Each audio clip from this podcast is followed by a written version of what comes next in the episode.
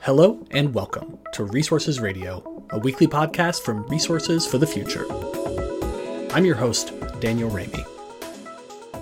Today, we talk with Paul Joskow, Elizabeth and James Killian Professor of Economics at MIT, and a member of RFF's President's Council. Paul has had a long and distinguished career spanning a wide range of energy and environmental topics. But today, we're going to talk about a new paper he's written examining the challenges associated with expanding the electricity grid. Growing the grid will be a critical component for achieving our long term decarbonization goals, but it comes with lots of hurdles. I'll ask Paul to help us understand those hurdles and what solutions might help knock them down. Stay with us. All right, Paul Joskow from MIT, thank you so much for coming on to Resources Radio. Well, Daniel, thank you for uh, inviting me. Uh, it's uh, very kind, and uh, I welcome this opportunity to share some of my thoughts on the issues we're going to discuss. Yeah, and we're going to focus today on the electricity grid. Uh, but before we get into the details, we always ask our guests how they got interested in working on environmental or energy issues in the first place, whether as a kid or or later in life. So, what steered you into this line of work? Uh, well, actually, I had no particular interest in environmental issues when I was a graduate student, but I became very interested in uh, government regulation uh, and regulatory reform. I decided to work on the electric power industry, uh, largely because there were lots of utilities at that time. There were lots of state regulators, 49 to be exact, uh, and lots of lots of data. Uh, when I came to MIT, uh, the MIT Energy Laboratory had just started, and I began to work with people there who were interested in estimating electricity demand, looking at electricity supply, different generating technologies, and so on. Uh, and once I got into that, it became obvious that you couldn't really examine constructively many of the issues uh, and forces that were affecting the electric power sector without getting involved and interested in the environmental impacts of electricity supply and uh, uh, electricity consumption. Uh, I've been working uh, on a project on uh, nuclear safety and siting when the Three Mile Island accident took place, and that reinforced my interest in uh, those aspects of environmental issues. And then after the Clean Air Act amendments of 1990 were passed, the EPA asked me to be a public member of the Acid Rain Advisory Committee. And that's really when I became very interested in uh, mechanisms for controlling uh, pollution, especially air pollution. Yeah, that's really interesting. Um, so, as many of our listeners will know, one of the you know most important things that we could do to control air pollution and climate change in the power sector over the next couple decades is to uh, dramatically increase uh, the amount of long distance electricity transmission capacity that we have in this country and that's what we're going to talk about today. So can you give us a kind of you know high level overview of like why we need to expand the grid to meet some of these environmental goals and also give us a sense of uh, the scale that is likely to be needed to actually achieve some of those goals in the long term? Sure. There there really are two primary reasons uh, uh, why the expansion of uh, the transmission network is necessary to support efficient deep decarbonization of the electric power sector in the U.S., but it's also true in Europe, uh, China, and uh, other places. Uh, the first reason is that as we look out to uh, 2050, let's say, to a, a net zero electric power sector, it's going to be composed heavily of wind and solar uh, generation. Uh, since they're zero carbon, they become quite cheap. And the configuration, whether it's 70 or 80%, uh, it's going to be very high. And many of the most attractive wind and solar sites uh, are located in parts of North America that are further from demand areas, further from the bulk of the existing fossil generating capacity, far from the existing transmission network uh, compared to today's geographic configuration. Uh, to access and integrate the best wind and solar resource areas, we just need more transmission capacity to, to develop the connections to get the supplies to where the demand is. And, and just some examples, just I'll look at the Northeast because I'm, I'm sitting here in Boston. Uh, the, the best wind sites uh, are offshore uh, and in some areas of upstate New York, Maine, and a few other areas that are pretty remote from uh, the major demand centers. There's also abundant hydroelectric capacity in Quebec.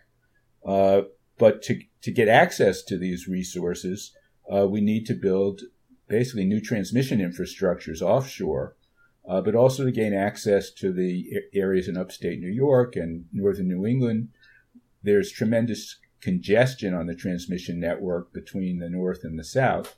And if we want to get more access to the wind and hydro resources in those areas, we, we have to expand the transmission network to remove the congestion and to make it feasible to push more power down from uh, from those resources.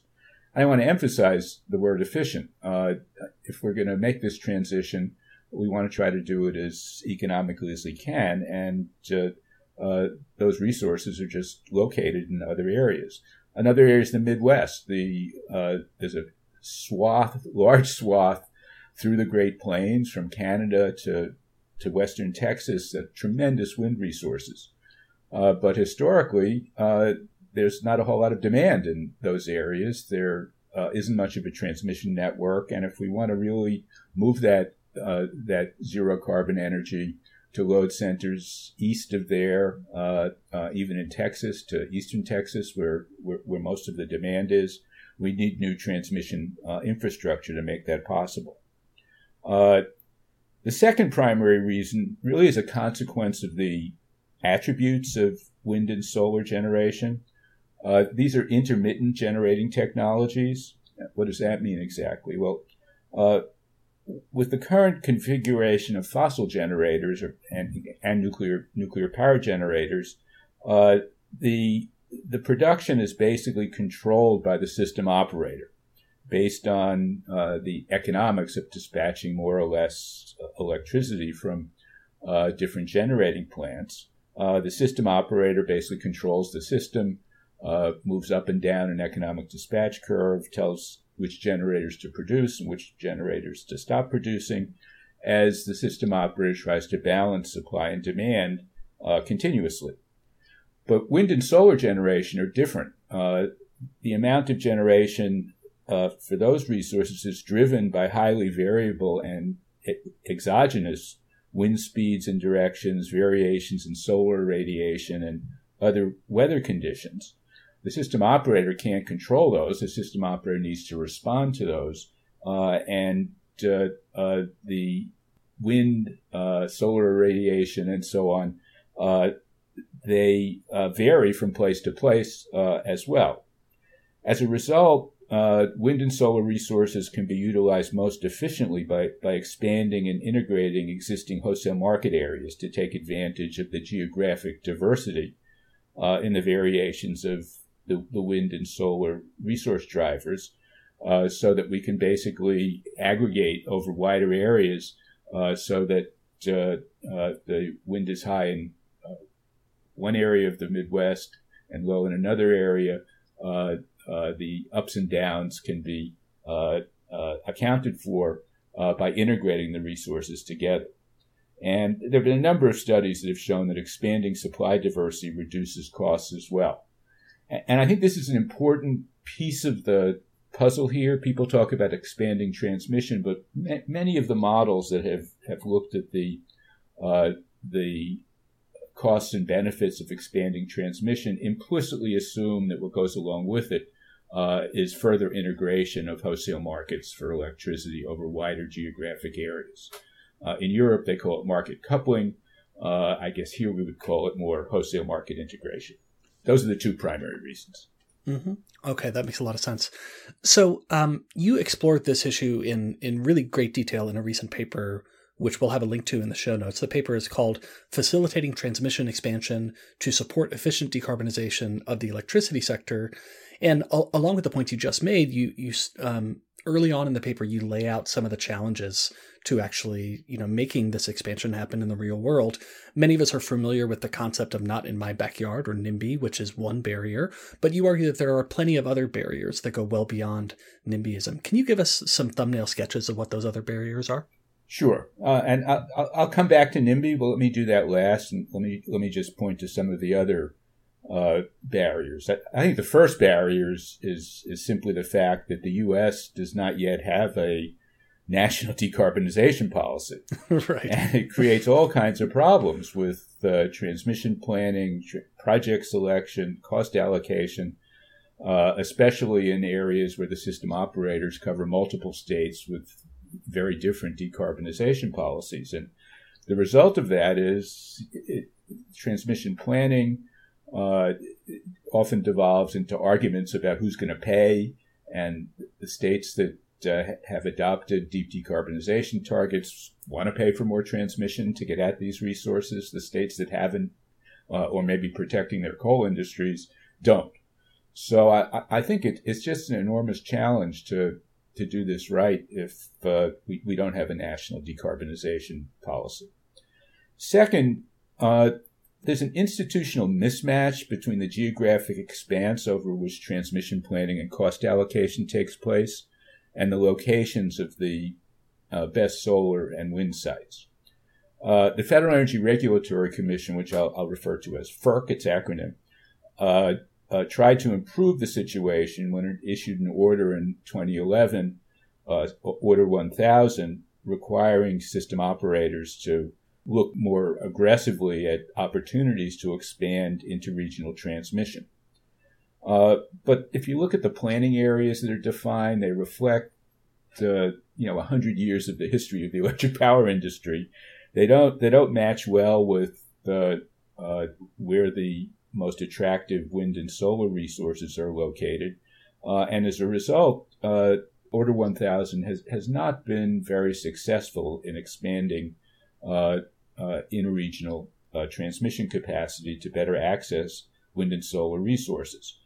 I argue in the paper, and I'm, I'm, I'm sure that this is going to be quite controversial, that we really need an umbrella transmission uh, uh, planning organization uh, that covers the whole U.S. and Canada, uh, because our electric power systems uh, are largely synchronized between the, the two countries. Uh, and uh, I give the example, the European example, that have created an, an umbrella transmission planning organization called ENTSO, ENTSO-E for electricity, uh, and it identifies promising interregional transmission expansion options and supporting upgrades to the existing network to integrate the generating resources that the projects make available. And, uh, you know, in the U.S., we have the North American uh, Electric Reliability Corporation, or better known as NERC, which creates and enforces reliability rules uh, for operating the networks in uh, in North America, but it doesn't have any planning responsibility. Uh, and what I'm suggesting is that we create an umbrella planning organization that doesn't replace the existing independent system operators or the existing uh, uh, 15 transmission planning areas defined by FERC, but provides an umbrella that uh, integrates the system, uh, develops scenarios looking out to 2035 or 2050, uh, and identifies promising Uh, transmission projects uh, that uh, could be developed by private developers, by by transmission utilities, cooperative arrangements between the current planning areas. And I, would really like to see the U.S. have a, an organization similar to ENTSO in, uh, in Europe that covers the, the U.S. and Canadian perspectives that can play an integrating role with a broad overview of where the resources are and where the demand is uh, to identify potential transmission options that take account of decarbonization goals, you know, as well as other goals, reliability goals, other economic goals, and, and so on.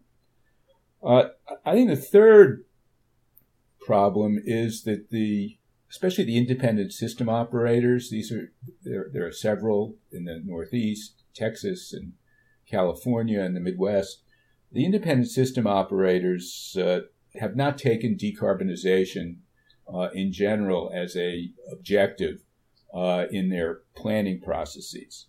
And and if you look over over time, and I've been involved in this business for a long time, uh, the transmission planning criteria that that FERC has specified have, have evolved over time. That's kind of a nice term. Uh, first, they said, well, you should only look at reliability considerations and leave all other transmission investments to the market. Well, the market didn't produce anything, so then the goals were expanded to include so called market efficiency criteria, which are basically opportunities to not just improve reliability, but reduce congestion inside the ISOs. Then they were expanded to include undefined public policy projects, largely to placate states that have adopted deep decarbonization goals. So, in my view, transmission planning should include all the benefits and costs, including the, the benefits and costs of decarbonization commitments and uh, in evaluating alternative transmission projects.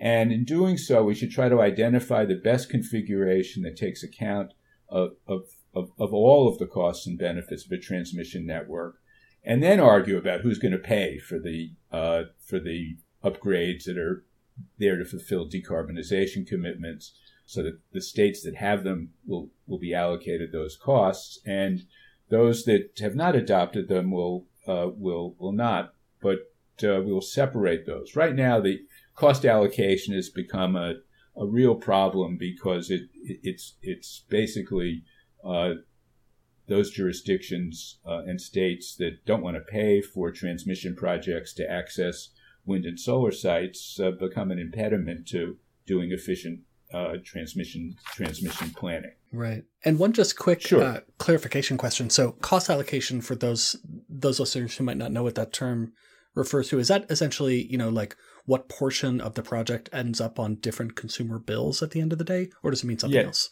Well, ultimately, everything ends up on the consumer's bill.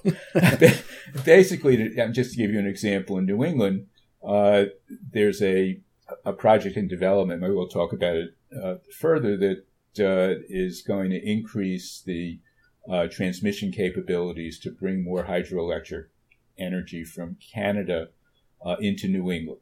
However, it's a project that uh, is responding to a Massachusetts public policy initiative and the question is, well, who's going to pay for it? Well, Massachusetts is going to pay for it. Uh, but, you know, in the end, it's going to benefit all the states in New England that have adopted similar programs. Uh, and, you know, there's one state in New England that isn't simpatico with, uh, with the rest of the region's decarbonization initiatives. That's New Hampshire. And they don't want to pay for any of this. Uh, and as a result, uh, uh, projects can easily get wrapped up in how these costs are allocated to transmission and distribution companies and then ultimately to consumers.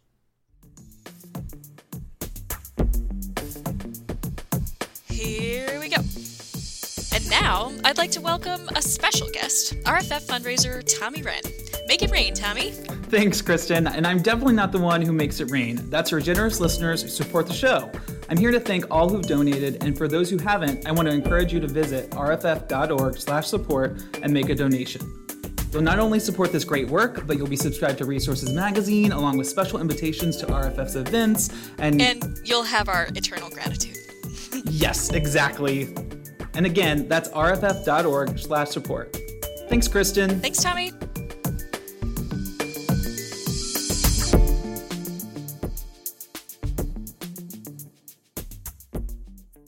were there any other barriers that you wanted to mention before we go on to the next next phase? Yes, I thought we are going to we'll, we'll turn to NIMBY because, uh, you know, I in that paper I, I kept that for last because I think too many people just say, "Oh, NIMBY, you can't site transmission lines, so let's forget about it." And and uh, I, I think that's not a constructive way of approaching the "not in my backyard" problem. And, and in the paper, I suggest several strategies to reduce opposition to new transmission projects. Uh, and first, uh, it's important to engage all the stakeholders early in a project so that they can have input into uh, into where it's going to be located and how it's going to be designed. There, there's lots of evidence that uh, early engagement and complete engagement with stakeholders can uh, help to support a project that, that can get through all of the regulatory hurdles that that uh, are there. Uh, I also suggest that new transmission projects seek to use existing rights of way, upgrades of existing transmission facilities to higher voltages and capacity, smart grid technologies, basically to squeeze more out of the existing infrastructure so that any perceived adverse impacts are not uh, are not increased significantly. And then for projects requiring new rights of way, uh, uh, th- there are opportunities to utilize uh, old, old abandoned railway lines, abandoned canal routes, uh, other under, underutilized rights of way, undersea and undergrounding where feasible, uh, to reduce the adverse impacts. And, and while they, this may sometimes uh, increase costs, it, it also can reduce the, the opposition because the, the impacts are basically uh, reduced because the lines are underground, underwater, or on a right of way where people are, are used to noisy trains passing already, and this will, will not be a big incremental impact. And a number of the projects that are moving forward successfully have taken this, this route. And finally, I, I think we have to recognize that uh, if there are going to be losers, they're going to want to be compensated in some way. And I think we have to be prepared to make side payments of various kinds to locations, uh, in particular, where they don't see any particular benefit from the line, but they see uh, potential adverse effects on environmental quality, on recreational values, and so on. And I think we have to be, be prepared to, uh, to, to compensate them in some way. Uh, there are stories about a, a project that was completed in 1990 one of the first major projects connecting uh, Hydro Quebec with New England that went from Quebec through Vermont, through New Hampshire, down into Massachusetts. And the folk wisdom is that if you go through the towns it passes near, every one of them has a new fire station or a new police station or a, a new school that dates back to that period of time, uh, really in an effort to spread some of the benefits and reduce opposition. So I think the NIMBY problem is is challenging, but it, it it's it's not insurmountable uh, if if uh, these factors are uh, are taken into consideration in uh, in in designing a development and planning process. Great, that makes sense. So you've told us, uh, or you've mentioned one project already uh, coming down from Quebec into Massachusetts. Do you want to elaborate on that example a little bit more, or maybe pick another example uh, for a project here in the U.S. that's faced a lot of these hurdles and how it's maybe tried to address them? Yeah, so uh, let me just elaborate a little bit on on what was called the Hydro Quebec Phase Two project that that uh, was energized in 1990 and was completed fairly quickly. And I, I think there are a number of attributes of that project that provide some lessons learned. First, it was an all New England project. It was supported by all the utilities in all six states. The costs were allocated across the states. The uh, the energy was allocated more or less based on the the demand in those states, and as a result, uh, that substantially reduced uh, what may have been opposition because there were benefits as well as costs that were widely distributed in the region. Uh, and I already discussed the, the efforts to work uh, early and hard with the uh, communities where the uh, transmission line uh, uh, passed. And also, it made use of the existing rights of way wherever it could to minimize the impacts. And, and, and that project went very, very smoothly. There have been similar projects much more recently that are basically trying to do the same thing to bring more hydroelectric generation into uh, into New England, but they've been proposed and developed by individual states uh, in response to procurements. And there was a project called Northern Pass that was going to connect Hydro Quebec through New Hampshire, through some pristine areas, but to supply just Massachusetts.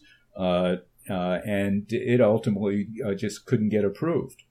And uh, then there was a replacement project called Clean Energy Connect that then goes through Maine. Well, the the way it was pitched was this is a Massachusetts project. This is where all the clean energy is going. So the people in Maine opposed it, and uh, they, they, made some concessions uh, uh, uh, to allocate some benefits to Maine and to uh, identify more of the benefits to Maine and other states of having uh, these increased resources. The project's now being constructed, but there are still people in Maine trying to block it. So, uh, in, in, my view, these projects uh, really did not take account properly of the uh, of the the need to have a cooperative development project that spreads the benefits and costs widely. Hmm. Great, that makes a lot of sense. So, Paul, one more question before we go to our top of the stack segment, which uh, goes back to the policy issue, which you touched on earlier when you were talking about FERC uh, and you know making a proposal about a sort of umbrella authority for uh, for helping to plan with siting.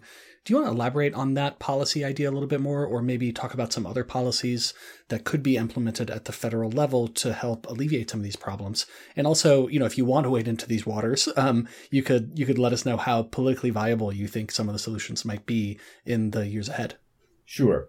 Well, the primary regulatory agency at the federal level is is the Federal Energy Regulatory Commission, FERC, and FERC has played a very constructive role in, uh, in, in, industry restructuring and uh, in development of competitive wholesale markets, but it it's no one would call FERC speedy, and uh, its effectiveness also obviously suffers from the continued arguments about decarbonization uh, policy. Uh, and I think FERC can be much more effective once we have a national decarbonization goal. But in the interim, uh, there are things that FERC can do to uh, uh, to, to facilitate uh, investments in, in, in, needed transmission to support decarbonization. It can revise its planning procedures so that all benefits and costs are taken into account. It could more aggressively enforce the interregional planning rules that were established now almost 10 years ago in Order 1000. It could simplify the cost allocation rules, which can be very, very complicated. Uh, it can promote uh, competitive procurement, which is provided for in Order 1000. I think it just needs to be uh, more aggressive. Uh, and FERC is basically is a depression era regulatory agency that relies on lengthy rulemaking proceedings, uh, limited technical input of its own, uh, and in my view is too dominated by lawyers and complex administrative procedures. And you can see it, they have a rulemaking that's going on right now uh, on, on, on, the issues we're discussing here. Uh, and it, it's going to take forever. Uh, and rather than, than presenting, here's how we think we can solve the problems, tell us what you think, they ask a long series of vague questions. People come in and they file comments. Then there are reply comments. Then there's a proposed rule. Then there are more comments. Then there's a, uh, reply comments. Then maybe there's a final rule. Then it goes to court. It, it could take five years. Uh, and uh, I think we need to look at, at, just changing the structure of that agency, maybe to become a, a, a single administrator agency like the EPA. Uh, and, and, there are models to look at. If we look at England, the, the, the regulator there, Ofgem, the Office of Gas and Electricity Markets, is extremely competent, excellent technical staff. The California Public Utilities Commission does as well. So does the New York Public Service Commission. Uh, the staff uh, uh, has many more informal technical uh, conferences and proceedings and a lot more technical input than uh, than FERC does. And uh, I, I, think we just need a new regulatory agency for the electric power sector if we're going to if we're going to make this work. And that, that's not to say anything bad about the people who are there. They're, they they work hard, uh, and uh, but this is a, an agency that basically goes back to 1935, uh, and it its primary job for many years was licensing new hydroelectric facilities or relicensing old hydroelectric facilities, and doing a little bit of regulation of uh, the price that investor-owned utilities charge to municipal utilities. And it really wasn't until the 1980s and 1990s that it became more active uh, in promoting policy changes. And they've never gone back and looked at the, the structure of the agency to see if uh, both its procedures and its human capital uh, are well aligned with the, the goals we have for uh, transforming the electric power industry. And that's a discussion that obviously is politically uh, fraught, uh, but I think it's a discussion that uh, we should begin to have. Yeah, that's really interesting. And maybe just one kind of technical question on on that idea: Would such restructuring require legislation? Would it require Congress to act, or is it something that the executive could do on its own? And maybe there are different gradations of actions that could be taken at different scales. Well, I think to fully implement what I have in mind, it would take congressional action. However, uh, the administration, the executive, can uh, expand the role of the Department of Energy uh, in uh, transmission planning, indicative planning, identification of uh, transmission opportunities to support the decarbonization goals. They already have some authority in that area, but it hasn't been used much. I think the administration can be more aggressive in using the DOE's existing authority and expanding its staff to basically begin to do some of the things I have in mind for a new umbrella uh, transmission planning agency. Hmm. That's really interesting. Great. Well, certainly, as we often do on the show, we're really just scratching the surface of an incredibly complex and, and interesting topic. But but I hope people have gotten a flavor for it and, and will go and check out uh, the paper, which again we'll have a link to in the show notes. Um, so let's go to our last question. Uh, the top of the stack. What's on the top of your literal or metaphorical reading stack that you would recommend to our listeners, Paul? You know, I don't I don't read. Uh energy and environment books for fun. uh, so I try. I work so many so many hours. I try to draw a line between my professional activities and the rest of my life. So I like biography and history. What I'm reading most recently is I've been working through biographies of of Winston Churchill. Uh, Andrew Roberts has an excellent biography. So does Jon Meacham. And uh, I also like uh, uh, mysteries with interesting people. So I'm a great fan of uh, of John le Carre, and uh, I've reread some of his uh, novels during the pandemic. one book that I would recommend, which I reread in writing that paper, is a is a book called Networks of Power by Thomas Hughes, which looks at the history, early history of the development of the electric power sectors uh, in the U.S., in England, and in Germany. And it's really fascinating, and, and, and you really learn a lot about transmission in this book because many of the innovations in transmission were basically efforts to uh, to to access remote hydroelectric facilities that were remote from where demand was, and many of the early innovations were efforts to do that. So there's some similarity to where we are today. Uh, for those who are still stuck at home, uh, I haven't gone to a movie theater in a year and a half, maybe more, but I've been watching some interesting uh, videos.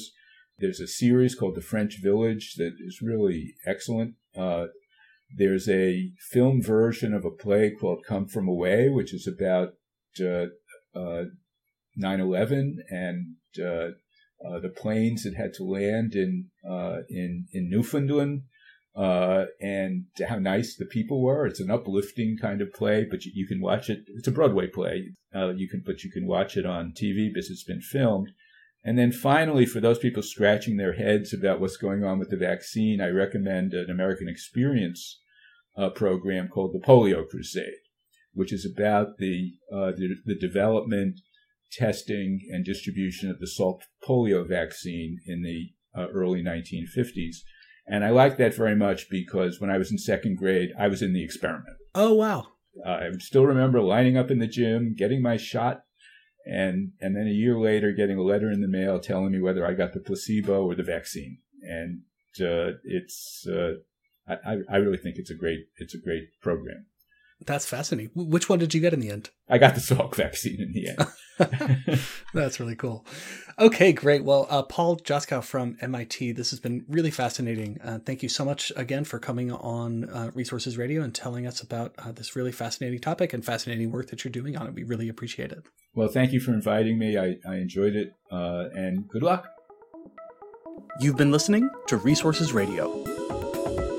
Learn how to support resources for the future at rff.org/support. If you have a minute, we'd really appreciate you leaving us a rating or a comment on your podcast platform of choice. Also, feel free to send us your suggestions for future episodes. Resources Radio is a podcast from Resources for the Future. RFF is an independent, nonprofit research institution in Washington, D.C. Our mission is to improve environmental, energy, and natural resource decisions through impartial economic research and policy engagement. The views expressed on this podcast are solely those of the podcast guests and may differ from those of RFF experts, its officers, or its directors. RFF does not take positions on specific legislative proposals. Resources Radio is produced by Elizabeth Wasson, with music by me, Daniel Raimi. Join us next week for another episode.